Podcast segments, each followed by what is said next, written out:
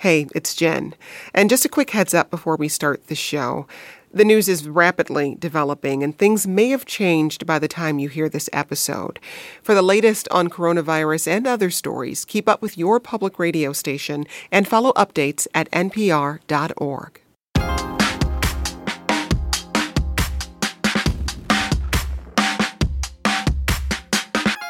You're listening to the 1A podcast. I'm NPR's Sarah McCammon, in for Jen White. Let's get into the news roundup. We are a month from the midterms, and that means it's time for some surprises. On Thursday, that took the form of an announcement from the Biden administration about marijuana. We'll get into that, plus a curveball from OPEC has the president fuming. And bombshell reporting from The Daily Beast adds a twist to an already chaotic Georgia Senate race. So let's jump in. Shane Harris covers intelligence and national security for The Washington Post. Shane, welcome back. Thanks for having me. Ali Vitali is a congressional correspondent for NBC News and a veteran of the 2016 campaign. Hi, Ali. Good to talk to you. Hi, my friend. So good to be with you. And Reid Wilson is the founder and editor-in-chief for Pluribus News, a news site focused on state-level policy across the U.S. Reid, welcome. Hey, Sarah. Thanks for having me. So let's talk about marijuana. President Biden says he will pardon all people convicted of marijuana possession under federal law. That move will clear at least 6,500 people convicted on federal charges of simple marijuana possession between 1992 and 2021. So first of all, what does this mean? I'll start with you, Shane. Are all of these people pardoned automatically, or are we heading into a more complicated process than that? Well, there will be a process for the Justice Department to clear these, but essentially what the president is saying is that yes, I mean, if you meet the criteria of simple possession, so we're not talking distribution here, then yeah, he plans to issue a pardon so the records would be cleaned, and that these are only federal cases, and actually a large number of them probably will be people who were convicted in the District of Columbia, where we're recording from, where federal laws are imposed on this issue, and also if you were charged in a national park or on other federal property.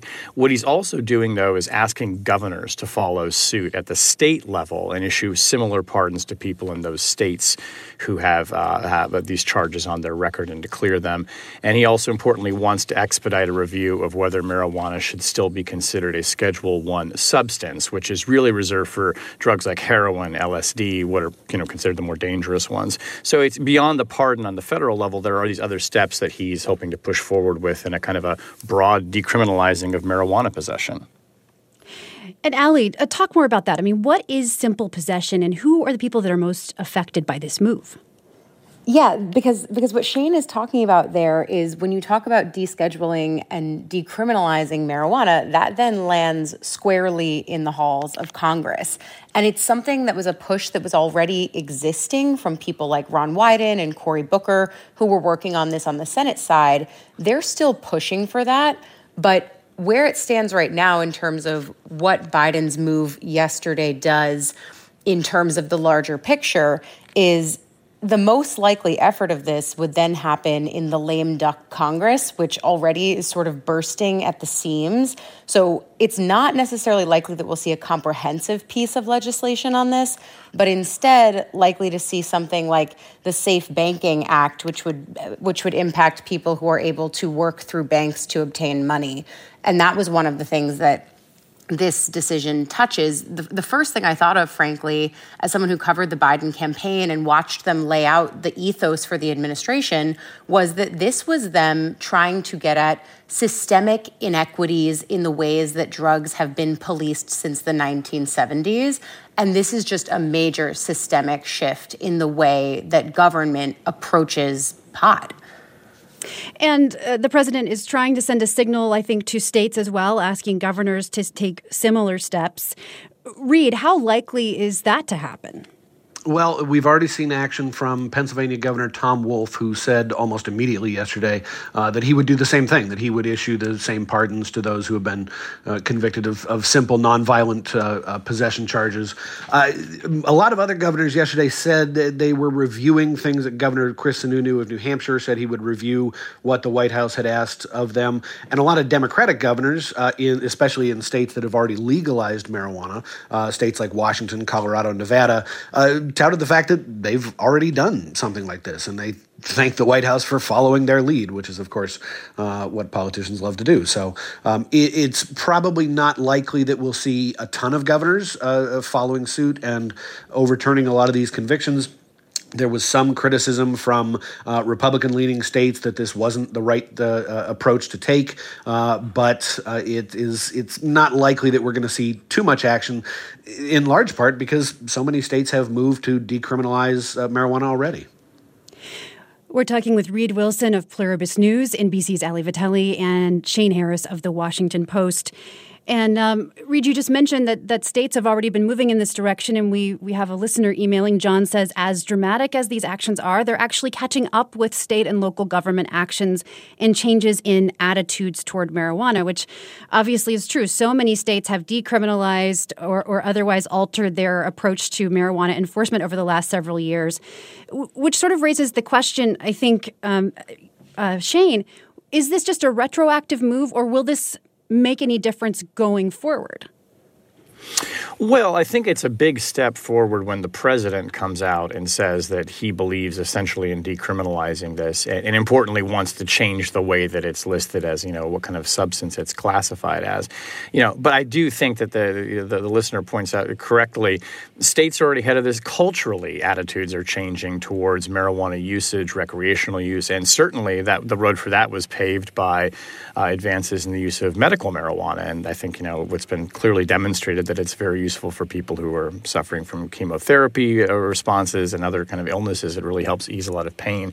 I just don't think that people look at pot the way they do at heroin. They you know, like they consider it like heroin. It's just the image of it has changed. It's tricky for Democrats, I think, politically, because at a time, and we'll talk about this when we talk about the midterm races, where the Republican critique is overwhelmingly that they are soft on crime and soft on criminals. It could be potentially tricky for the president to be supporting essentially decriminalizing a drug, but it's just not, I think, culturally anymore in the same category as so many what people might call harder drugs than marijuana. Yeah, I mean, about the politics, Ali, obviously this is happening just before a critical midterm election. What might the impact be of this move? Yeah, you can't pull the politics apart from the policy, especially not where we are in the calendar. And it's why I think the point that Shane brings up is such a good one. The idea that Republicans are trying to make these midterm elections a referendum on Biden, on the economy, on inflation, on jobs, but also on crime. This could in some ways play into that. But I think that the way that Biden messaged it yesterday, again, speaks to attacking systemic racism in the way that we've seen pot issues policed. I was specifically drawn to something that he said yesterday where he pointed out that while white and black and brown people all use marijuana at similar rates, black and brown people are arrested, prosecuted, and convicted at disproportionately higher rates. That's what he released in a video yesterday as he was making this announcement. And it strikes me that this is something that speaks to the Democratic base, to many people who came out for Biden and said that justice reforms on multiple levels were things that were important to them. This can be messaged as a promise made and kept, even if it's something that Congress has to follow up on, even if it's playing catch up from things that are happening at the state level. Nevertheless, it could be something that further energizes Democrats, but I do think that the point is well taken, that we're certainly going to see Republicans try to have this play into this soft on crime messaging just less than a month out from the midterms. At the same time, it's a little complicated, isn't it? Because this is an issue, criminal justice reform, and particularly reform of marijuana laws, drug laws in general, that we've seen a growing acceptance of across the board, right? I mean, it's no longer just an issue for the left. Would you agree, Reid? Yeah, absolutely. In talking to a lot of the people who support legal marijuana and recreational marijuana, when they're running campaigns in a lot of these states to back ballot initiatives or constitutional amendments to allow legal marijuana, some of their most their corest voters, if you will, their strongest supporters are white men of sort of the boomer generation. I mean, people who forgive the forgive the analogy, but people who grew up in the 60s and 70s and for whom smoking marijuana is not a big deal. And this is not the silent generation or the greatest generation's views on marijuana anymore. The people who might vote for President Trump or former President Trump or vote Republican up and down the ticket, they're fine with smoking pot. So yeah, among all of the big cultural touchstone issues over the last 20, 30, 40 years, we haven't seen a lot of movement on, say, abortion rights. That's sort of a static issue. But when it comes to something like marijuana, public opinion has really dramatically shifted to a point now where about 3/4 of Americans approve of legalized recreational marijuana. And just quickly, one more thing on that note, in my own reporting, I remember having a conversation a few years ago with someone from a conservative, I think, evangelical group that was supporting some of these changes, although there are differences, about the particulars of what criminal justice reform and drug reform should look like. But the statement that someone made to me was that, particularly with the opioid epidemic, drugs have become an issue that touches everyone, and so that has shifted the politics of this issue. Really quickly, Shane, I want to ask you, what will the impact of this change be on D.C. in about 30 seconds? Yeah, I think for D.C. residents, it's quite a big deal because, as we said, most of these people charged were probably in the district. So going forward, that's going to be pretty meaningful for people who've been charged in D.C. for marijuana possession, maybe disproportionately meaningful on the federal level. We'll get into more of the week's biggest headlines after the break. Remember to join us for future conversations, download the 1A Vox Pop app, and leave us a voicemail.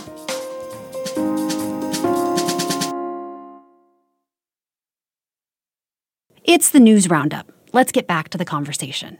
Well, it is October, and the midterms are just a month away. One of the most competitive races involves that Senate seat in Georgia.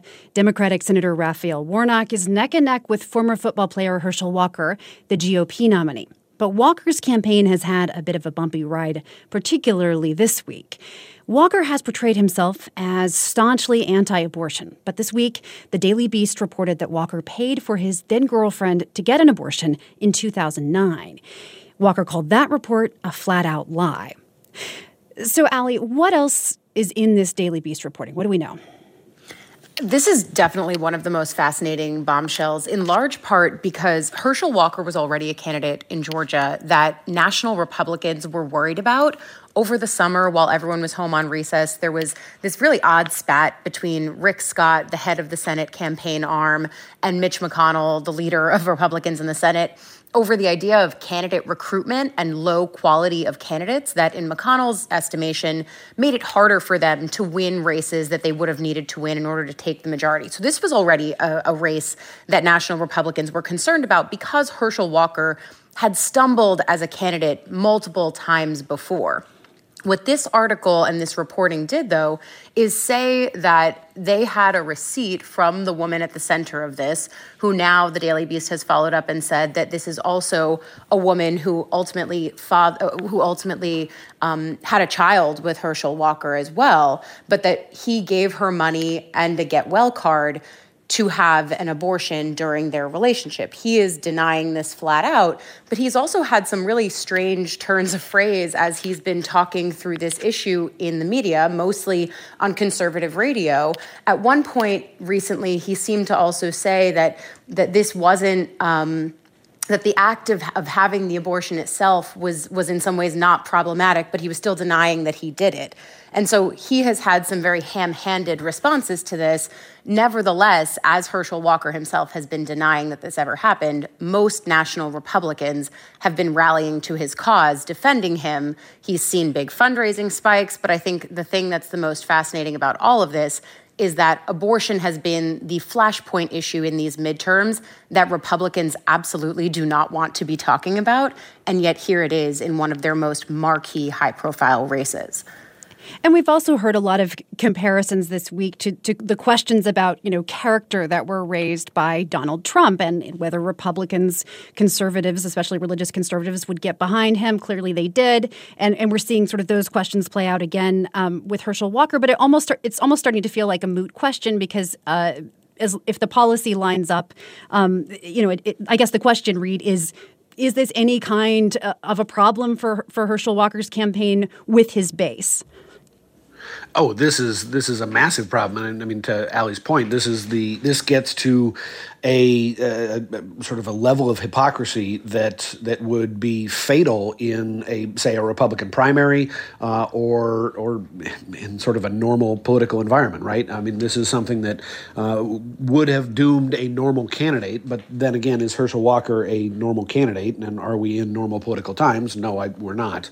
So this has the potential to be a massive problem with Walker's base, because Walker is going to depend so much on religious conservatives who dominate the Georgia Republican electorate on the right, and if they're unwilling to vote for somebody who has paid for an abortion, then this was going to be a nail biter of a race anyway. Now he risks a bunch of his core voters staying home. Well, on that note, after the story came out, Herschel Walker's son, Christian, tweeted, quote, "I don't care about someone who has a bad past and takes accountability, but how dare you lie and act as though you're some, quote, moral, Christian, upright man? You've lived a life of destroying other people's lives. How dare you?" And this is from part of a video that Christian Walker tweeted out on Tuesday. "I stayed silent when it came out that my father, Herschel Walker, had all these random kids across the country, none of whom he raised. And you know my favorite issue to talk about is father absence. Surprise, because it affected me. That's why I talk about it all the time, because it affected me. Family values people. He has 4 kids, 4 different women, wasn't in the house raising one of them." So much pain and anger there from Herschel Walker's son. Shane, I mean, what do you see happening here? How do you see this shaping up? And I guess the question is, will the people that Herschel Walker needs to believe him, or will they believe Christian Walker and his former girlfriend? Yeah, I think it's not surprising that Herschel Walker denied the report, first off, and that people have rallied around him, and particularly Republicans. I don't know that they have any choices left. I mean, he is the nominee, and we're 5 weeks out from the election. The video by his son, I think, is very compelling, and in some ways makes it even harder than the initial report, because here he is as someone who does make TikTok and other videos like this. He has quite a following, and he's criticized liberals before and even embraced his father in the past, and now he's basically saying this man does not represent the kinds of values that we want to see in candidates. I spent time growing up in Georgia and still have family there as well. It is hard to overstate the degree to which football reigns as almost like a religion in Georgia. And Herschel Walker had so much credit and kind of heroic status as a football legend. But he was always seen, I think, even by Republicans clearly, as Reid alluded to, as a very problematic candidate. And Ali talked about the stumbles that he had during the summer. Take it for what you will. As a focus group of 2, I spoke to a couple of Republican voters that I'm close to in Georgia yesterday, both of whom voted for Donald Trump in 2016, not in 2020, and they are both going to vote for Raphael Warnock when it comes to the midterm. One of them voting for a Democrat for the first time she's ever voted for a Democrat. I don't know that you're going to see a lot of ticket splitting, but boy, if there was ever a reason that Georgia voters needed to split a ticket or sit it out for a particular election, I think they found it, and I think this abortion issue maybe just pushed Republicans who were already very concerned about Herschel Walker's fitness for the Senate over the edge, and gave them a good reason not to vote for him, particularly those voters for whom abortion is a very important issue and who are pretty staunchly pro-life. And there are many of them in Georgia. On this note, somewhat, Joel emails us, quote, "I quote David Winston, advisor to Republicans in Congress. The base will turn out. They always do. Elections are won in the middle. Independents are the ones who decide who wins and who loses in swing states." We're rounding up the week's news with Ali Vitali, congressional correspondent with NBC News, Reid Wilson, founder and editor of Pluribus News, and Shane Harris, an intelligence and national security reporter for The Washington Post. We do want to hear from you. You can tweet us at 1A or send us an email at WAMU.org. Now, as Shane mentioned, Christian Walker has a social media following prior to this, and he's been a right-wing influencer on social media for years. So, Ali, what is going on here? I think that's the question that a lot of people, including me, who are watching this unfold are asking.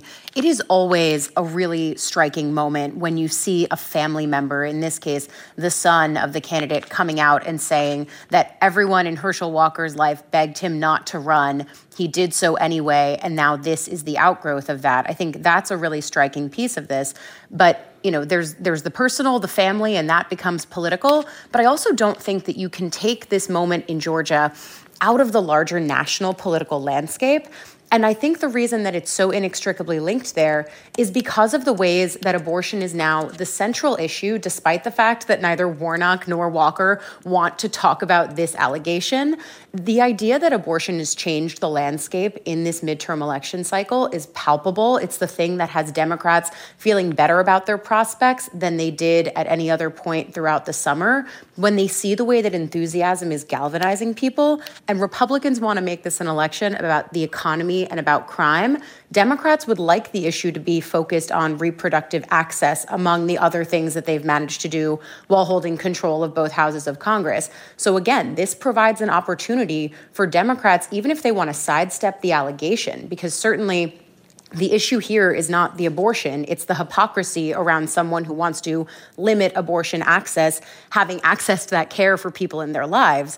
Democrats are happy to have the conversation around providing access to care and abortion care, even though that's not the conversation Republicans want to have. It's definitely what's going to be happening now in Georgia, but this is a conversation that's already been happening nationally. I want to jump now to another Senate race that's had its own drama this week, this time Pennsylvania. On Monday, Democrat John Fetterman tweeted about his Republican opponent, quote, breaking, Dr. Oz is a puppy killer, end quote. And I have to say, this is just one of those quotes, one of these stories this week that, you know, when you just think politics can't get any weirder, one of these stories happens. So, Reid, where did this allegation come from? What is this about?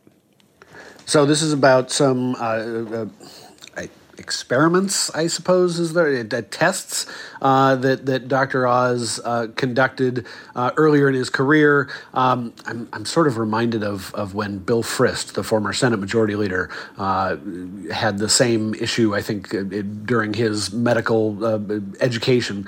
And this is something that this is like the ugliest Senate race that we've seen in recent memory. These two candidates have spent more time than anything else sniping at each other on Twitter in a way that, you know, in a previous generation, it would not be terribly becoming of people who want to serve in the United States Senate.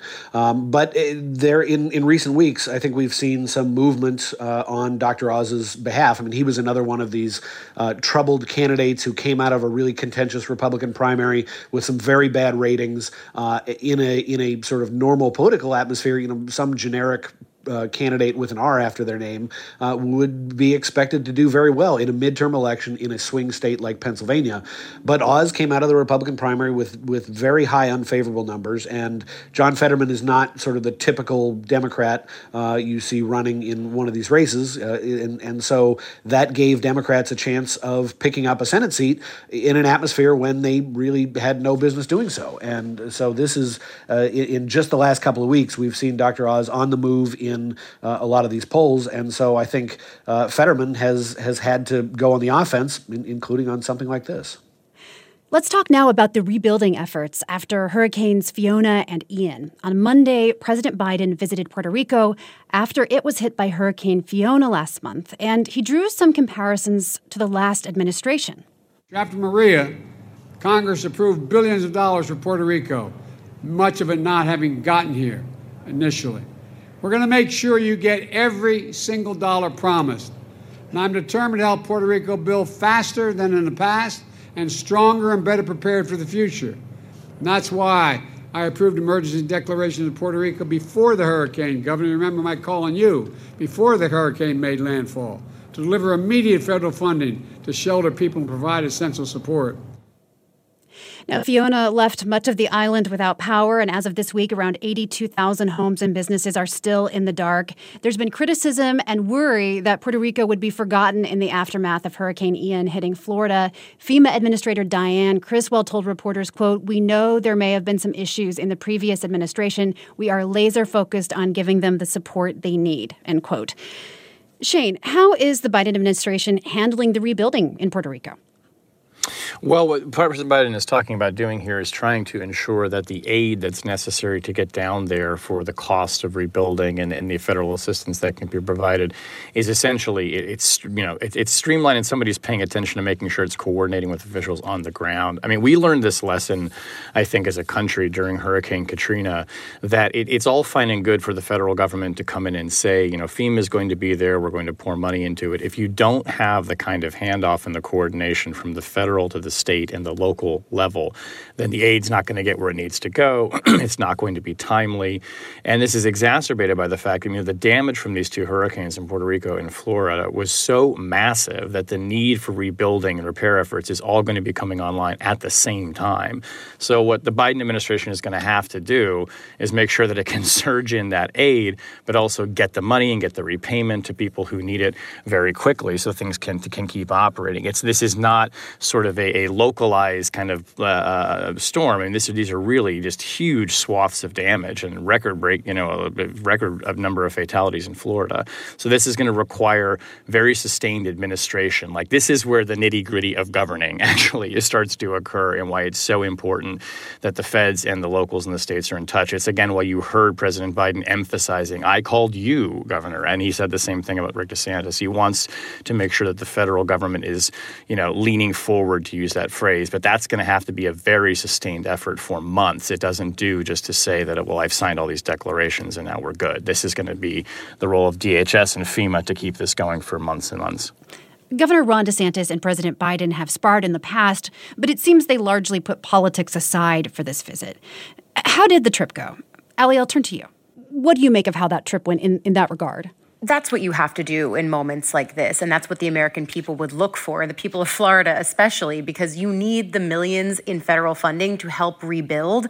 There's no politics when it comes to those dollars actually getting to the people who need them. And look, this is Biden as compassionate commander-in-chief. It's who he campaigned to be. It's what people like about him as a politician. And look, for DeSantis, this is a matchup that he could very well be looking towards in 2024. But for now, that was aside, and you just saw two men trying to serve the people who they govern. We're rounding up some of the week's biggest news. We'll be back with more in just a moment. A reminder to have your questions answered on future topics, or just to let us know what you think. Tweet us at 1A.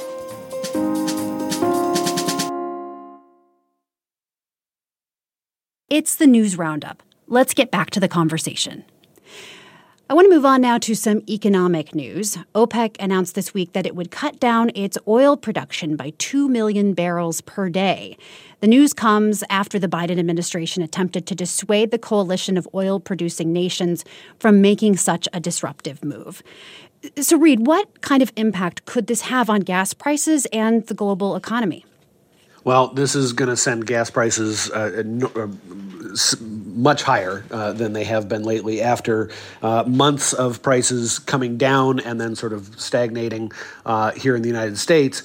There's no way that this doesn't roil global markets and send the price higher. I mean, the OPEC has been a thorn in the side of U.S. gas prices. I mean, they control the global oil supply.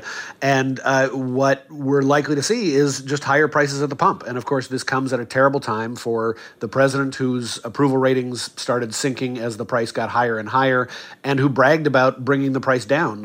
Earlier this week, he was the White House press secretary was asked, if the president can take credit for gas prices coming down, should he take the blame when gas prices go back up? And of course, the press secretary said, no, not in this case. But, the president went to Saudi Arabia to meet with the crown prince and to try to get OPEC to at least avoid curtailing production, if not to bolster production.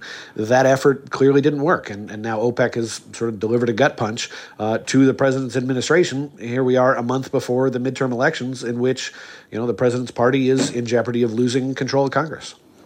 Shane, what else might the president be able to do? What kind of response might we see going forward? Well, in the near term, there's not a whole lot that he can do in terms of bringing gas prices down. And AAA has pointed out that the national average for gasoline, price for gasoline rose several cents just on the news of the OPEC decision. In the long term, there is a push by Democrats in Congress that would essentially take punitive steps and try to decouple a lot of U.S. foreign policy and military involvement and assistance to Saudi Arabia, which, of course, is the biggest OPEC member and really calls the shots. That's not going to happen, in this calendar year. But that's a signal, I think, that this move is prompting Democrats now to come out and say, we need to fundamentally reassess our relationship with Saudi Arabia. And this is a big foreign policy embarrassment, I think, for President Biden, who took a lot of heat for going to Saudi Arabia. We all remember the fist bump that he exchanged with Mohammed bin Salman, the questions of whether or not he pressed the Saudi leader on the murder of Jamal Khashoggi, who wrote for my newspaper. And now, in this effort to sort of maintain good relations with the Saudis, they turn around and do this, is how the story is playing out. So there's not a lot that the president can do in the near term. Even releasing oil from the Strategic Petroleum Reserve is not going. It's not going to fundamentally turn around the dependence that the United States has right now on OPEC and where it's setting the prices.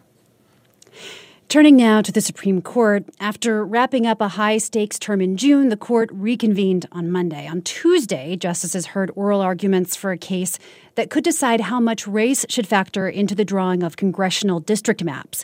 Merrill v. Milligan centers on an Alabama congressional map from 2021, which a lower court has said violates the Voting Rights Act.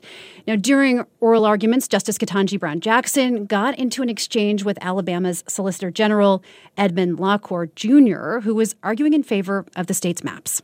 I'm trying to understand your position that Section 2, which by its plain text is doing that same thing, is saying you need to identify people in this community who have less opportunity and less ability to participate and ensure that that's remedied, right? It's a race-conscious effort, as you have indicated. I'm trying to understand why that violates the 14th Amendment, given the history and background of the 14th Amendment. The 14th Amendment is a prohibition on discriminatory state action. It is not an obligation to engage in affirmative discrimination in favor of some groups vis-a-vis others. No, but as the record shows that the reason why the 14th Amendment was enacted was to give a constitutional foundation for that kind of effort. That was Justice Ketanji Brown Jackson and Alabama's Solicitor General on Tuesday. Ali, let's start with the oral arguments for the Alabama case. What were the arguments, first of all, in favor of these maps? Yeah, you heard them, and what's at the heart of, or a piece of them anyway, but what's at the heart of this is the issue of race. And it comes in the larger landscape of the way that the Voting Rights Act has been interpreted by the courts over the course of the last decade or so. Since 2013, we've seen this Supreme Court strike down or neutralize some of the key parts of the 1965 law, and it's part of why people are watching so closely. Although it's a 6-3 court that is clearly conservative in its bent, what it means to have someone like Ketanji Brown Jackson, the first Black woman to serve on this high court, in this space to ask those kinds of key questions. Because if they were to make changes that would neuter the provisions that make these protections and limit this kind of map making, to allow these sorts of maps to go forward would limit the influence of Black voters in Alabama, but also across the country then because of the precedent that it would create. And so certainly it's one of the key issues that people are looking at, both for the way that Judge Jackson will be speaking about it and asking questions about it and ultimately potentially writing opinions on it, but also in the larger landscape where you're looking at a heavily gerrymandered map in a midterm election cycle that we just saw multiple states across the country do new map drawing. Yeah, I wonder if you could drill down just a little bit more on the arguments against the maps. What is the concern? The concern is that you are neutralizing Black voters' influence and making it so that it's an easier map for Republican candidates to run in because of the way that Black voters typically tend to vote Democratic. And Reid, the implications of this case go far beyond Alabama, right? I mean, what is at stake here nationwide? Well, at stake is at stake is the heart of what remains of the Voting Rights Act of 1965, and whether or not one of the crown jewels of the civil rights movement is going to exist in a world where the conservatives hold a 6-justice majority on the Supreme Court. There are many instances in the court in which Chief Justice John Roberts has acted as something of a brake on the most conservative inclinations of the majority. This is not one of those cases. Chief Justice Roberts, has been the author of some of the opinions that have dismantled parts of the Voting Rights Act in the past. And the future of redistricting and equal representation in America is at stake here. So this is something that civil rights groups have been worried about for a long time. There have been several cases over the last decade that have chipped away at elements of the Voting Rights Act. And here in Alabama now, there is another question about just how far the justices are going to go in stripping that away. And of course, this court is returning after the contentious overturning of Roe v. Wade and historically low approval ratings for the court. According to a recent Gallup poll, 47% of U.S. adults say they have some trust in the court. That is a 20-point dip from 2 years ago. So, Shane, what is at stake for the court here as it heads into this term? Well, I think for the court, there's a question of whether or not Americans are beginning to see it simply as another political instrument, and whether the fact that you have so many justices nominated by Republican presidents means that the court is effectively there to just carry out the will or reinforce the policies of Republican elected officials. And the Chief Justice, John Roberts, has gone to great lengths to try and avoid that impression, and he's even spoken quite passionately about it over the summer, and to say, look, we make controversial decisions. It's fine to criticize them, but we are not a political body.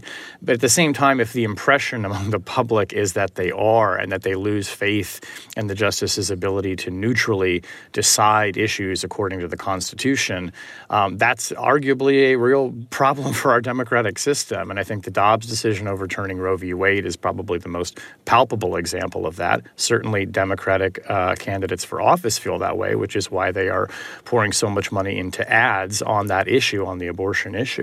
So, this is going to be a very, very busy term. The Supreme Court is taking up again more big hot button issues on guns, on climate change. On free speech and gay rights. They did guns and climate change before. Affirmative action, voting, as we've just discussed. So this is a very active court. It wants to make big decisions quickly. And I think that's going to add to the impression that probably many voters have that it's acting with political motivation. On the same day that the justices heard about Alabama's maps, former President Donald Trump asked the court to intervene in the Mar-a-Lago documents investigation. On Tuesday, Trump filed an emergency application to challenge part of a lower court ruling from earlier this month. That ruling allowed the Justice Department to continue reviewing classified documents seized from his estate. So, Ali, what exactly is Trump asking the court to do? He's asking them to let the special master that he wanted to exist in this situation. He wants the special master to review classified documents that agents seized from his Florida estate, but they didn't end up asking the justices to stop the DOJ from using those documents as part of a criminal investigation. And so all of this is part of the larger scope right now of what actually happens with the documents from Mar-a-Lago. And the concern on the part, it factors, frankly, into the conversation that we've been having about the politicization of the Supreme Court. This is a group where Trump will point out readily that he appointed 3 of the justices that are currently sitting on this court. And that brings people to the political concerns, even though the court itself should be apolitical. How likely is it that he'll get his way, Ali? As someone who is not a close follower of the winds of the Supreme Court, at this point, I'm not sure, but certainly something that we're watching very closely. Now, this week, The Washington Post reported that back in February, the former president asked his attorney to say all classified documents had been returned to the FBI. At the time, his attorney refused. Shane, what's the significance of this? Well, the significance of that story that we reported is that, you know, his attorney, a man named Alex Cannon, initially, I think it's fair to infer, did not have total confidence that his client, the former president, was telling the truth when he said that he had returned all of these documents to the National Archives, which is required by law. And we should remember there was classified information in those documents as well. And what happened was that the president essentially found lawyers who were willing to attest to that. And some of those people are now facing questions about whether they were accurate in the claims that they made publicly and to authorities about that. So, you know, it really just raises these questions, I think, of, you know, why hasn't the president, former president, been more forthcoming about the documents? Why did he want to portray himself as having turned them over when he hadn't? Why did he resist a subpoena? Why did it take a search warrant to get this information out of his hands? And just very telling if somebody who was, you know, a lawyer for the president, I mean, somebody who had served him before, basically looked at this statement that Donald Trump wanted him to make and said, yeah, I'm not putting my name on that. Now, on Thursday, a federal appeals court agreed to expedite the Justice Department's appeal over the question of whether Trump should get a special master in this case. First of all, Reid, if you could just remind us what the special master stuff is about, and what does it mean that the DOJ's appeal has been fast-tracked? So the special master, former President Trump had requested a special master to review the documents seized from Mar-a-Lago in the search in early August. A federal judge in Florida agreed, that federal judge had been appointed by President Trump. The judge agreed and appointed a special master who is a senior judge in a circuit in New York. That means that judge is retired. So this judge has been reviewed the documents and basically has been ruling against former President Trump, insisting that the former president basically list the things that he thinks the federal government took that they shouldn't have. The fact that this is now fast-tracked, I mean, this is basically a part of a delay tactic on the part of the former president that has not worked out. It has not bought him any sort of legal wins or legal advantage here, even if he had hoped so. So why does he continue it? This is what former President Trump does. He will throw something at the wall today to see what sticks and delay any reckoning with the legal consequences until as late as possible. I feel like this is something that we've seen from the former president time and time again, basically throughout his entire business career, through his political career. You know, the reckoning is always waiting until tomorrow. That's Reid Wilson. He's the founder and editor-in-chief of Pluribus News, a media organization focused on state-level policy in the U.S. Also with us was Ali Vitali, congressional correspondent with NBC News, and Shane Harris is an intelligence and national security reporter for The Washington Post. Thank you all for joining us. Before we go, a moment to remember the queen of country music. Well,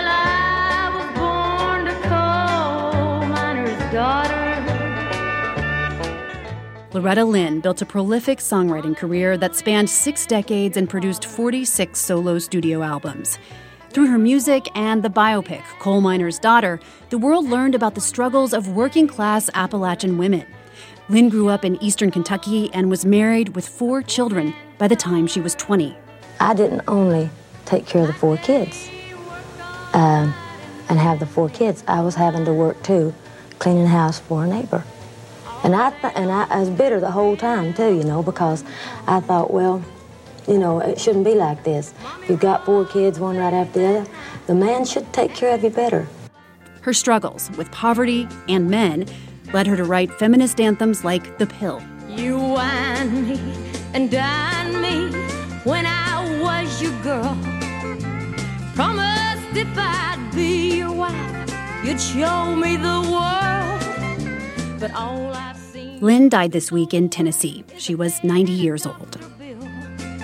I'm tearing down your brooder house, because now I've got the pill. You're listening to the News Roundup. We'll discuss the biggest headlines from around the world in just a moment. And every year that's gone by, another baby's come.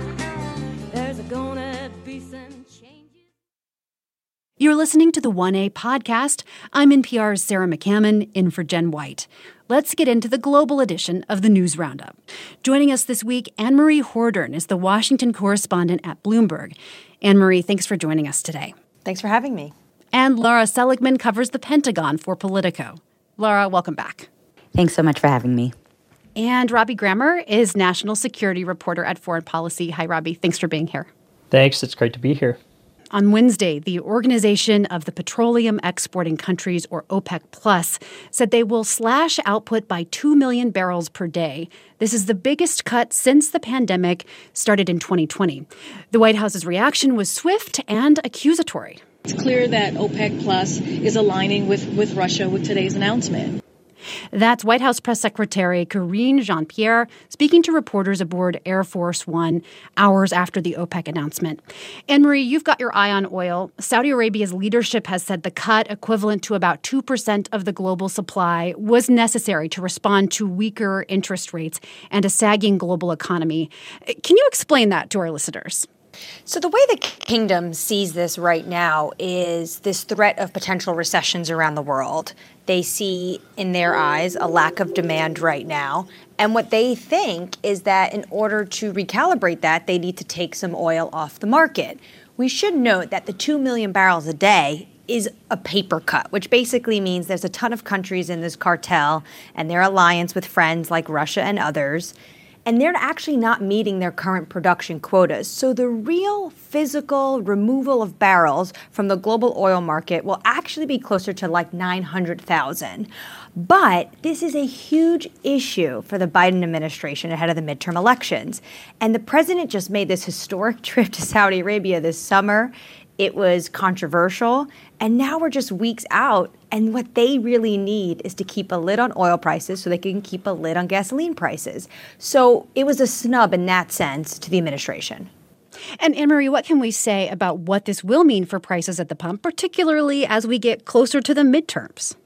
Well, any increase in oil prices would likely mean at some point there'll be an increase in gasoline prices. And while we're not likely going to see the peak we saw in the middle of the summer, at least in the immediate term, what we saw $5 a gallon, I think was the peak in June. Right now it's under $4 a gallon, about $3.80. We are seeing it start to trek higher, especially in some of these western states. You think of pockets in Oregon or Nevada and California. They're seeing much higher pump prices, which is why you are seeing an administration that is incredibly, incredibly frustrated. They used a lot of political capital to make sure they had the kingdom on board.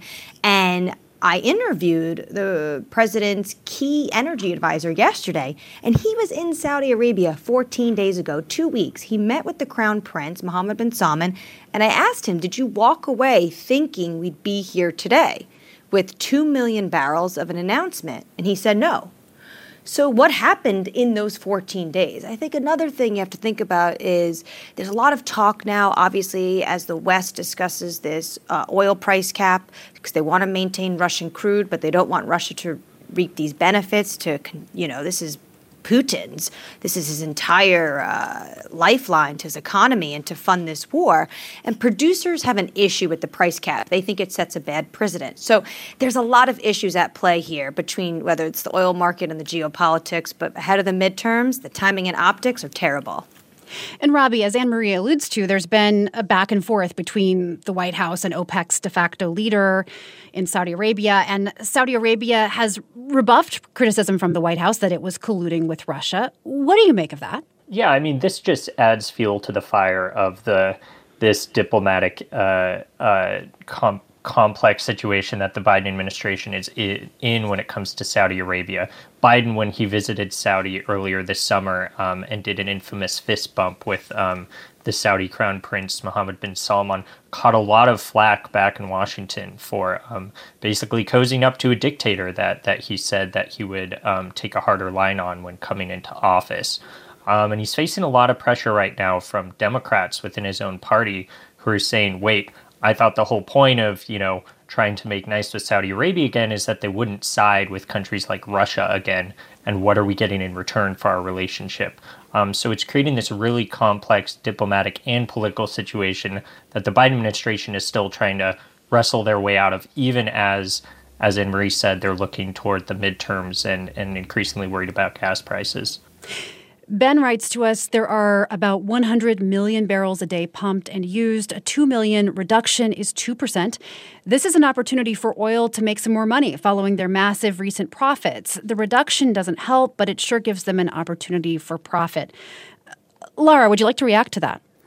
Yeah, I mean, I think that's really interesting. We have a real sort of crisis situation here. I mean, this production cut will only boost Moscow because it will allow Moscow to sell oil for higher prices on the global market. But I wanted to mention just that this is really going to impact the war in Ukraine. It's potentially going to undercut Western efforts to bolster Ukraine in its fight against Russia.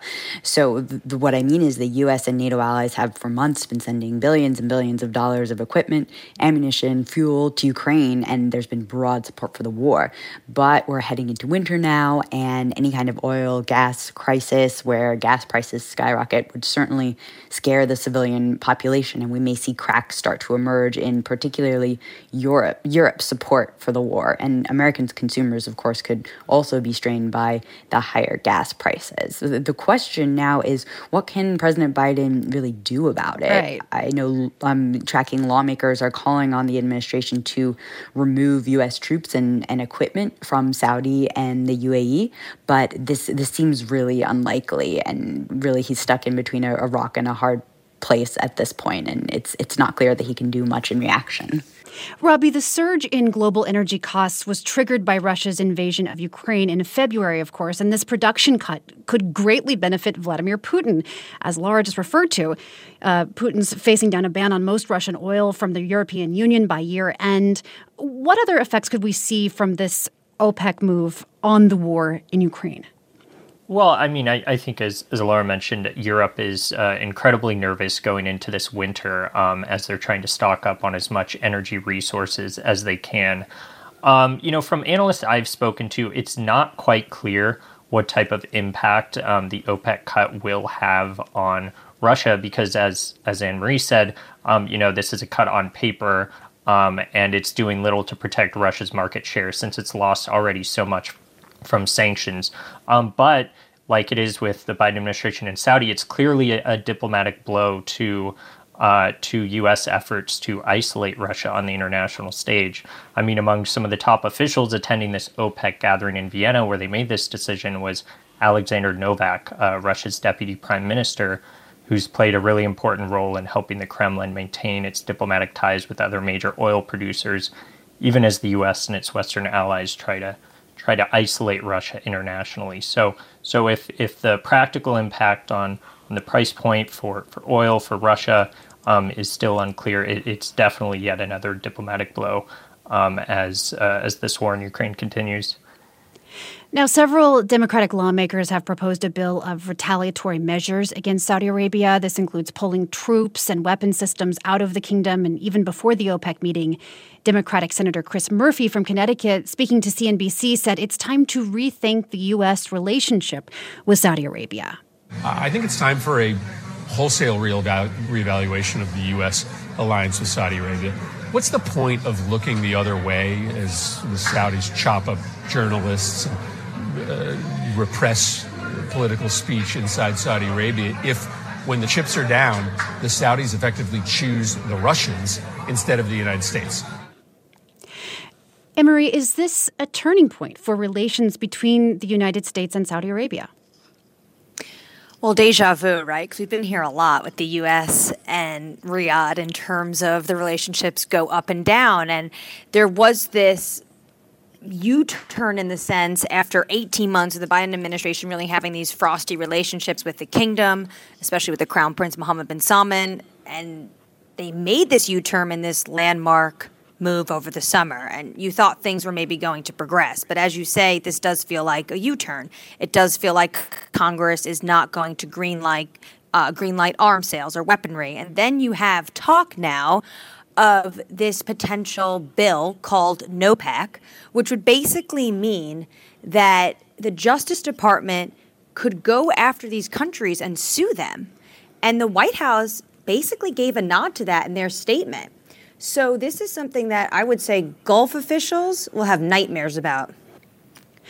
Let's move now to the war in Ukraine. Here are a few headlines from the week. President Biden has called Russian President Vladimir Putin's threat to use nuclear weapons, quote, the biggest such threat since the Cuban Missile Crisis. Moscow has now backed this week's assessment from officials in Washington that Ukrainians were behind the murder of the daughter of a leading Russian nationalist. And in Ukraine, President Volodymyr Zelensky says his country's troops have retaken more villages in the east and south. Laura, let's talk about the president's remarks made last night. Joe Biden has cranked up the threat level to something close to where the world was in 1962. Again, from your sources, from your reporting, what concerns are you hearing about what Putin might do next? Well, so this was another big week for Ukraine on the battlefield. They continued making gains both in the northeast, where they liberated the town of Liman, and then in the south as well, in breaking through Russian defenses in the region of Kherson and pushing south there. And notably, these are two of the regions, the four regions that Putin annexed this week as well. So this is a really bad look for Putin. And the concerns that I'm hearing is that Putin is sort of backed into a corner. He's looks to be losing on the battlefield. It's an embarrassment after failing to take Kiev in the initial stages of the invasion, and now he can't even hold on to these gains that he's made. So the concern is that he may then be pushed into this situation in which he may use a nuclear weapon, and he's in fact threatened to do just that and use the annexation of these four regions of Ukraine to claim that Ukraine is attacking Russian territory, so that would be justification for using a nuclear weapon. Now, most people are not concerned that he would use a strategic ballistic nuclear weapon in those that we've seen so much about, which the U.S. would be able to detect coming, but instead a smaller yield tactical battlefield nuclear weapon, which of course would still be catastrophic. And what happened last night is that President Biden actually ratcheted up some rhetoric, comparing this to the Cuban Missile Crisis and warning of the risk of a nuclear Armageddon. So this is some pretty big words we haven't seen in a long time. But what I'm hearing from the Pentagon and from my sources is that we are not actually seeing any indications that Putin at this point is imminently going to be using nuclear weapons. So sort of a backpedaling and the damage control by the White House and the Pentagon after the president's sort of inflammatory remarks last night. But it certainly is something they're keeping a close eye on. And I want to bring in some reporting from on the ground. This week, Kiev's forces have taken back more than 150 miles of land in the southern Kherson province that had fallen to the Russians early in the war. The BBC's Orla Guerin this week reported on the dramatic retreat of Russian forces from the city of Liman. Here on the road, there is discarded bedding, backpacks, Russian army uniforms and boots, all of this cast aside by Russian troops. What happened here wasn't just a defeat for President Putin, it was a complete humiliation. Last Friday, he announced to the world that he was annexing territory, including Liman. He said it would be forever Russia's. Well, looking around here, you get a very different picture. Robbie, what are your sources telling you? What credence do they give to reports that the game might be up for President Putin in the coming months? Yeah, I mean, as Laura said, I mean, it's this entire war has turned into a complete quagmire for Vladimir Putin after 8 months. The prospect of a quick victory evaporated in the first month as his army proved to be poorly trained, poorly equipped in the face of fierce and very stiff and effective Ukrainian resistance. But now the prospect of any victory is evaporating before his eyes. And I think that's why you're seeing Putin start to lean on these threats of using any sort of nuclear weapons, because he's realizing that he made a grave miscalculation in thinking that, Western support for Ukraine might crumble, Ukrainian solidarity might crumble, and really underestimate how much these Western weapons have completely, turned into an absolute game changer for the Ukrainians here. I think, as Alara said, he's really backed into a corner at this point, and there was this effort to mobilize hundreds of thousands of new Russians to get to the battlefield, but they're clearly just as poorly trained and poorly equipped as some of the other soldiers, so it's not clear how he can achieve any sort of conventional Russian victory here. And Anne-Marie, if Washington and Moscow both are now going public with their belief that Ukraine authorized the Moscow car bombing that killed Daria Dugina, what does that change? Well, I think one thing is it's for the Russians, it's how they use this in their press really to provoke, right? They're going to say, like, we already told you that this was going to be a provocation from either the West or Ukraine, and we were correct. And even the U.S. intelligence is agreeing that. So this will undermine also some other issues at play. I think about the Nord Stream 2 and 1, the pipeline network, that the West is saying that was a sabotage from Russia. And Russia is saying that that's not correct. It's the West that's doing it. And potentially, the way it's playing in Russian media is that something like this car bombing will how they will perceive it to their local audience is very much like, see, we were right. That's why we continue to believe we are correct in other matters where the West is putting out a different narrative than them. And I'm thinking the Ukrainians. And if I could just quickly go back to the point about the nuclear provocations, what you're hearing from both sides, there's something else that's interesting happening in Russia and in the media. There's now criticism of the Russian military on Russian state TV.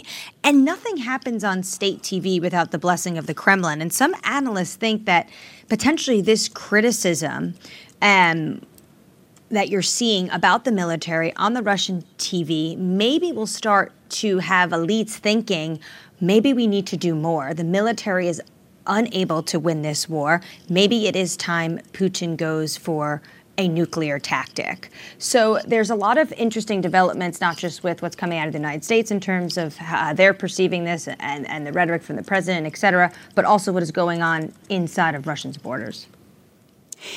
And Robbie, finally, the committee that gets to decide the Nobel Peace Prize has also sent a message about the war in Ukraine. This year's award has been given to activists in Russia, Belarus, and Ukraine who are pushing back. So what more do we know about these recipients? Yeah, the recipients are the Center for Civil Liberties in Ukraine, an organization that has organized a network of hundreds of local volunteers to gather testimonies for human rights violation, possible crimes against humanity by Russian soldiers, which is really important for future trials in international courts. Memorial, a Russian organization that's one of the country's oldest civil rights groups that works to both uncover the fate of victims of Soviet-era repressions, but also track human rights abuses in Russia today, which is really important as Putin carries out not only a crackdown domestically, but also a campaign to try to whitewash the Soviet history of repression and crimes against Russia's own citizens. And then finally, Alice Byletsky, a Belarusian activist who's currently in prison and a founder of one of the country's main premier human rights centers. And I think particularly the Belarusian Nobel Prize laureate is important because, you know, in the middle of this war, in the middle of Putin's crackdown at home, it's sort of been lost in the news that Belarus, the president of Belarus, Alexander Lukashenko, is really Putin's major accomplice in orchestrating this entire war and has carried out a series of very brutal crackdowns on his own population after a popular uprising several years ago. I'm Sarah McCammon, sitting in for Jen White. You're listening to 1A. Tragedy in Thailand as a former police officer killed 36 people this week, including 24 children, mostly at a daycare. The shooting and stabbing rampage is one of the worst child death tolls by a single killer in recent history. A teacher at the daycare center survived the attack and spoke with The Guardian. He went that way, I locked the door, but he broke it down and shot it twice, she says. So we climbed the wall and ran down the road to alert people, unquote. Laura, what more do we know about how this attack unfolded and the response from law enforcement? Well, this was just a horrific day in Thailand when this gunman opened fire on Thursday at a daycare center. He killed at least 36 people, including at least 24 children. And it's believed to be the worst mass shooting in the country's history. The gunman was identified as 34-year-old former policeman Panya Kamrab. Apparently, he was suspended from police duty earlier this year related to drug possession charges. And more awful details emerged on Thursday, including that among the victims are his own wife and his stepson. So what happened was that his 2-year-old stepson was enrolled at the daycare center he attacked, but he was not actually there when Panya arrived. So according to the police, he went to look for his son, but the boy wasn't there, so he just started shooting and stabbing people in the nursery, including, of course, the children. Then he left and went home, shooting and stabbing people along the way. And when he got home, the police surrounded the house, but they found he'd killed his wife and stepson inside and then killed himself. So really just a terrible, terrible day. And I think it's certainly worth having a look at Thailand's gun laws at this point. And I think there are some lawmakers that are poised to do so. Well, they're relatively strict gun laws, at least that's how they've been described, but there is also a relatively high rate of gun ownership compared to other countries in Asia. Anne-Marie, what do you know about the culture around gun ownership in Thailand and whether there might be a response of a push for stricter gun control efforts there? Well, when you have a deadly mass killing like this, virtually no one was left untouched, really, in terms of who was affected here, a very tiny community. And this was the worst that Thailand has ever witnessed. They're not common in Thailand, these mass kind of shootings, which is why, to Laura's point, you might now have this impetus for lawmakers to really take a look at where the gaps are. Because you don't have mass shootings in Thailand. What was behind this? And it's unclear what was the motive behind the crime and the shooter. He was believed, according to local police, to be under the influence of drugs. But definitely this kind of shock to the country has people looking at, well, why this mass shooting? Why now? And is there something we're missing? For 3 weeks, Iranians continued to demonstrate in the streets after the death of 22-year-old Mahsa Amini. That's the woman who died shortly after being detained by Iran's morality police. Laura, security forces have been cracking down on the demonstrations, killing dozens of protesters, and pro-government counter-protests have also been held. What's been happening in the past week?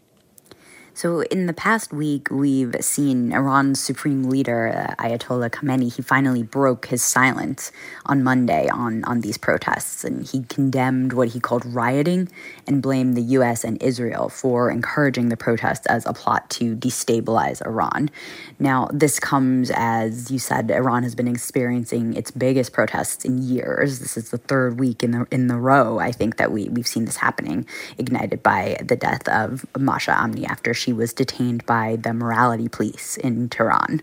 So this comes as, the Iranian government has violently cracked down on protesters. On Monday, there was this hours-long standoff between the police and students at Iran's top technology school in Tehran. And according to witnesses, the police surrounded the school, fired rounds of tear gas to try and quell the protests, and detained at least 300 students.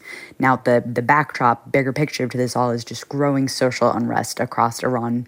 Particularly, you're seeing this among women, and hundreds of women have been pushing back after Amini's death, burning headscarves and chanting "death to the dictator." These protests have been longer lasting and more resilient, it seems, than previous protests. Even in the face of this crackdown. And it's prompted responses you've seen across the world. Even in Israel yesterday, people rallied in Jerusalem in solidarity with Iranian women. So this is protests that seem to have legs, and U.S. officials are watching very closely. So we'll just have to see how it develops. Lara just mentioned those comments from Iran's supreme leader, the Ayatollah Khamenei, and we have a little clip of that to play. I openly state that the recent riots and unrest in Iran are schemes designed by the U.S., the usurping fake Zionist regime, their mercenaries, and for some treasonous Iranians abroad who helped them. These riots have been planned. If the death of this young girl didn't happen, they would have found another pretext to create chaos in the country and harm the country's security. Robbie, how have Iranians been responding to that message specifically? Yeah, I mean, I think the leader here is falling back on some tried and true cliches that autocrats always use when they're in trouble, which is to blame external actors and say, you know, protests based on legitimate grievances are, you know, orchestrated plans, some sort of conspiracy here. I mean, it clearly hasn't convinced any of the protesters here, and. You know, it's hard for us sitting here to fathom the bravery of Iranian women and girls who have been leading this movement in the face of these crackdowns and with the threat of jail, of punishment, of death. But overall, you know, it just reflects this pent-up fury and rage over the course of decades with the government's repression, corruption, and dismal record on human rights and women's rights, and Khomeini trying to explain it away by saying, oh, it's just the U.S. and Israel's fault. That clearly isn't going to fly. Anne-Marie, the U.S. did issue new sanctions on key Iranian officials. Tell us what these will do and how they will affect also the Iranian people. So there's a number of sanctions that the U.S. recently issued. So there's ones directly involved with those that are in response to these protests. There's 7 Iranian officials. They are said to play a role not just in the crackdown, but also in cutting off the internet. So you saw things like the communications minister, the interior minister, as well as some of the low-level security forces being sanctioned because of this. And you really see the Biden administration taking a different view than, say, some of these same officials, when they were in the Obama administration, take it's in response to the regime. It's much more forceful. They want to make sure that they are taking a stance right now in terms of what the protests are happening.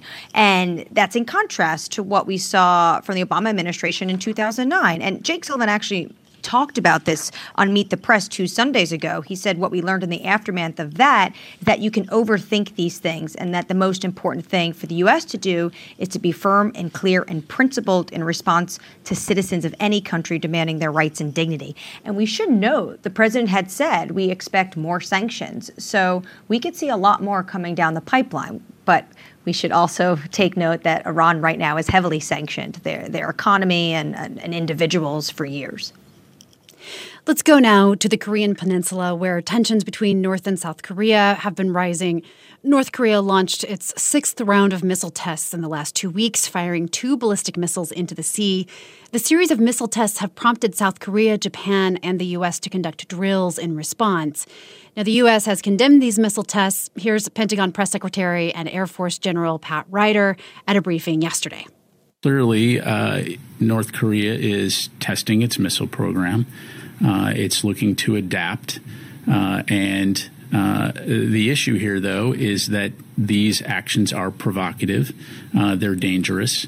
And as you well know, North Korea has not committed to any type of constructive or strategic dialogue on these issues. And so in so much as they're testing these missiles and the way that they're doing it, it has the great potential for destabilizing the region.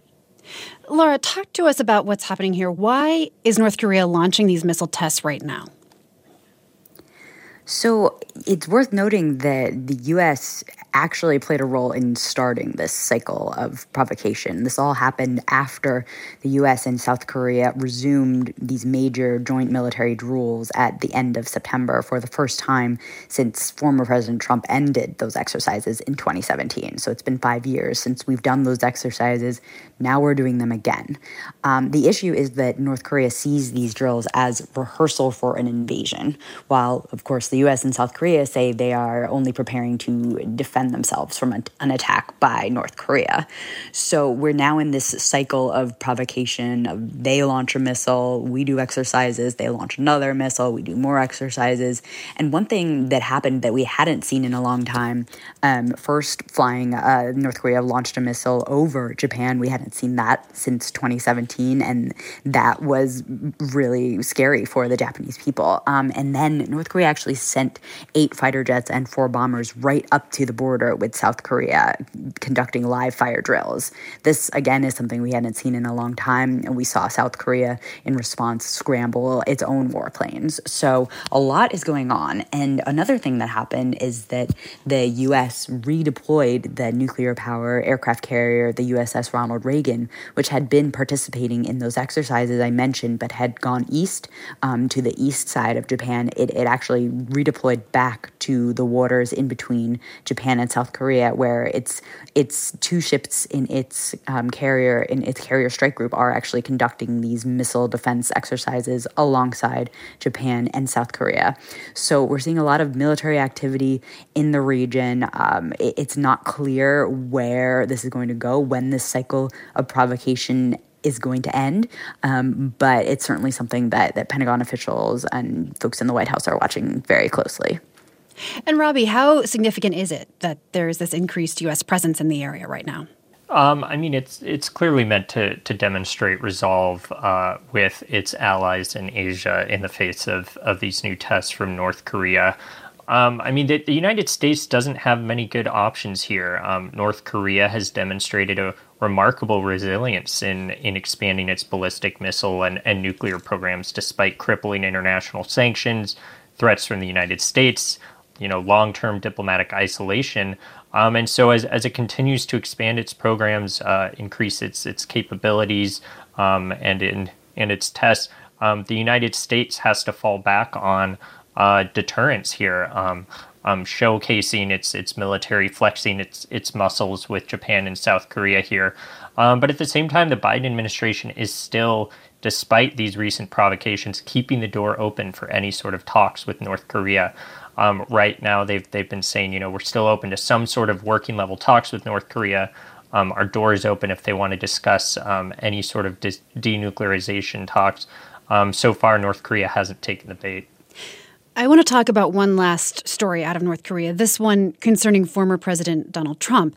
In a 2021 interview with New York Times journalist Maggie Haberman, Trump suggested that he had turned over letters with North Korean leader Kim Jong-un to the National Archives upon leaving office. Now, the archive says that is not true, as they later requested those letters from Trump's lawyers. Anne-Marie, tell us more about the story here. What's going on? We heard from Monday from the National Archives, and they said they alerted Trump's lawyers that these letters with Kim Jong-un are still missing. And, it's interesting you bring up Maggie Haberman's book and Robbie's talking about the Biden administration's approach. This is such a different approach than we saw the past 4 years. And really Trump's absolute fascination with Kim Jong-un. And the fact is, especially learning about this on Monday, is that relationship between Trump, between Kim Jong-un, that may have continued even he left after the White House. According to Maggie Haberman's new book, The New York Times, he's told people at his Mar-a-Lago club that he's maintained contact with the North Korean leader. So these kind of correspondences, these missing documents, the Justice Department is obviously investigating after the FBI, seized the documents in the boxes at the Florida estate. There's a lot more we could potentially know about this relationship. But I think really what happened this week, and as Laura is talking about the fact that you see the provocations coming from North Korea, and the fact that also it's the first time in 5 years it's going over missiles going over Japan, it's a complete different scenario we're in terms of the Washington response. A quick update on a story we covered this time last week. Brazilians are preparing to head to the polls again. The next vote will be on October 30th, and the result will decide who will be president. Pre-election surveys going into last Sunday's vote showed the former president Luiz Inácio Lula da Silva with a double-digit lead over the current president, Jair Bolsonaro. But Lula fell short. Polls still show him ahead of Bolsonaro. Next to the UK, its prime minister has now been in office for just over a month, and things have not gotten off to a great start. On Thursday, Liz Truss defended her new economic plan, and she shrugged off recent market turmoil that saw the pound drop to a record low. Her speech to her party's conference was interrupted by protesters, but Truss stuck to her guns, calling out the naysayers, including the unions and the media. the talking heads, the Brexit deniers, Extinction Rebellion, and some of the people we had in the hall earlier. From broadcast to podcast, they peddle the same old answers. It's always more taxes, more regulation, and more meddling. Wrong, wrong, wrong. Anne-Marie, how much trouble is the new British Prime Minister in? I mean, at the moment, this government is in a lot of trouble, and it's embarrassing, to say the least. This is a policy reversal 10 days after announcing it. And also, they dug in their heels. And they said when the pound went spiraling to an all-time low, when you saw this volatility across the financial markets, they said, we are not going to U-turn. And then what did they do? They U-turned. The Chancellor Exchequer, he came out. He said, we get it. We've listened. We can't have any more distractions. So this plan they had, which, by the way, the plan was, and which they promised to do, is to cut the top rate of income tax from 45% to 40%. And now that will be canceled. So this is a big issue for the UK because on top of all this, you had a poll in late September from YouGov, and it showed that more than half of Britons think she should quit as premier. And she just got the job. So as we say, not off to a great start. You know, Laura, famously, Britain's first female prime minister, Margaret Thatcher, was remembered for the phrase, you turn if you want to, but the lady's not for turning. All lawmakers change their minds. But why do the stakes seem higher, often for female lawmakers? Yeah, you know, that's a really interesting question, and it's certainly one that there's a lot of people speculating about. I think that since it is, you know, rare to have a female head of state, relatively rare, I think that the stakes are higher. And of course, following in the footsteps of Margaret Thatcher, that's got to be a lot of pressure there. But I think the stakes are so high right now because Britain's economy is really facing a slowdown, and we are seeing clashes with the EU, which is Britain's largest trading partner. It's deterring business investment. And then, of course, you have the overburdened National Health Service, which has been pushed to the brink by the pandemic and has a backlog of patients. So this is really just a crisis situation ready to erupt. And I think the fact that Liz Truss is making this U-turn is just embarrassing and looks really bad right now in the Britain that is coming out of the pandemic, having this economic slowdown and coming off of Boris Johnson and all the scandals that happened there. So you know, I really think it's a big embarrassment, and I think Liz Truss could be in a really tricky position here. Anne-Marie, has Liz Truss bought herself some time here? I think she's bought herself some time with some members of her party, right? And Parliament also has to sign off on this, and it didn't look likely. But the fact is, I think there's going to be a big question for anything this new government wants to do is it's going to be a lot of credibility questions, right, with their fiscal plans. Many think that they were attacking institutions like the Bank of England. So everything they do from this point on, there's going to be an immense amount of criticism because that first swing they made, they had to make a huge U-turn on. We have just a few minutes before we need to wrap up, so I want to talk briefly about what stories our guests are going to be watching for in the coming week. Laura, I'll start with you. So I'm going to be watching Syria. There is a big story that emerged yesterday when U.S. military forces killed two top ISIS leaders in an airstrike in northern Syria. And that comes right after a special operations forces raid in Syria as well. And this was in Syrian territory. Now, this is really rare. We haven't seen a U.S. military force strike or an air raid in Syria in quite some time now. Usually it's the Syrian Democratic Forces, our partners in the region, that are conducting this fight against ISIS. So the question I have is, what does this say about where we are in terms of the fight against ISIS? Is ISIS resurgent? Will there be any recriminations from the Syrian government for the raid on their territory? So it certainly has potential to become a big story next week. 30 seconds or so. What are you watching, Robbie? I am watching the conflict in Ethiopia. It is a massive war with an estimated 500,000 deaths from the war. and gets a fraction of the attention that the war in Ukraine does. There's chance for an African Union broker peace talks in South Africa, but it's unclear if that will lead anywhere. And in another 30 seconds or so, Anne-Marie, I'll finish with you. I'll make it very quick. We just had, in the last hour, the White House announcing these new restrictions on chip exports to China, to their U.S. semiconductor technology. So this is going to really hamper Beijing's push to develop its own industry, also potentially advance military capabilities. What is going to be Beijing's response to this latest provocation from the White House in their tech sector? We're out of time, but I do want to thank my guests. Anne-Marie Hordern is the Washington correspondent at Bloomberg. Laura Seligman covers the Pentagon for Politico. And Robbie Grammer is a national security reporter for Foreign Policy. Mike Kidd is our sound designer and engineer. Chris Castano is our digital editor. Paige Osborne is our managing producer. Maya Garg is our senior producer. Aileen Humphreys is the producer and editor of 1A On Demand, with help from Matthew Simonson. Barbangiano produces our podcast. This program comes to you from WAMU, part of American University in Washington, distributed by NPR. I'm Sarah McCammon, in for Jen White. Thanks for joining us. This is 1A.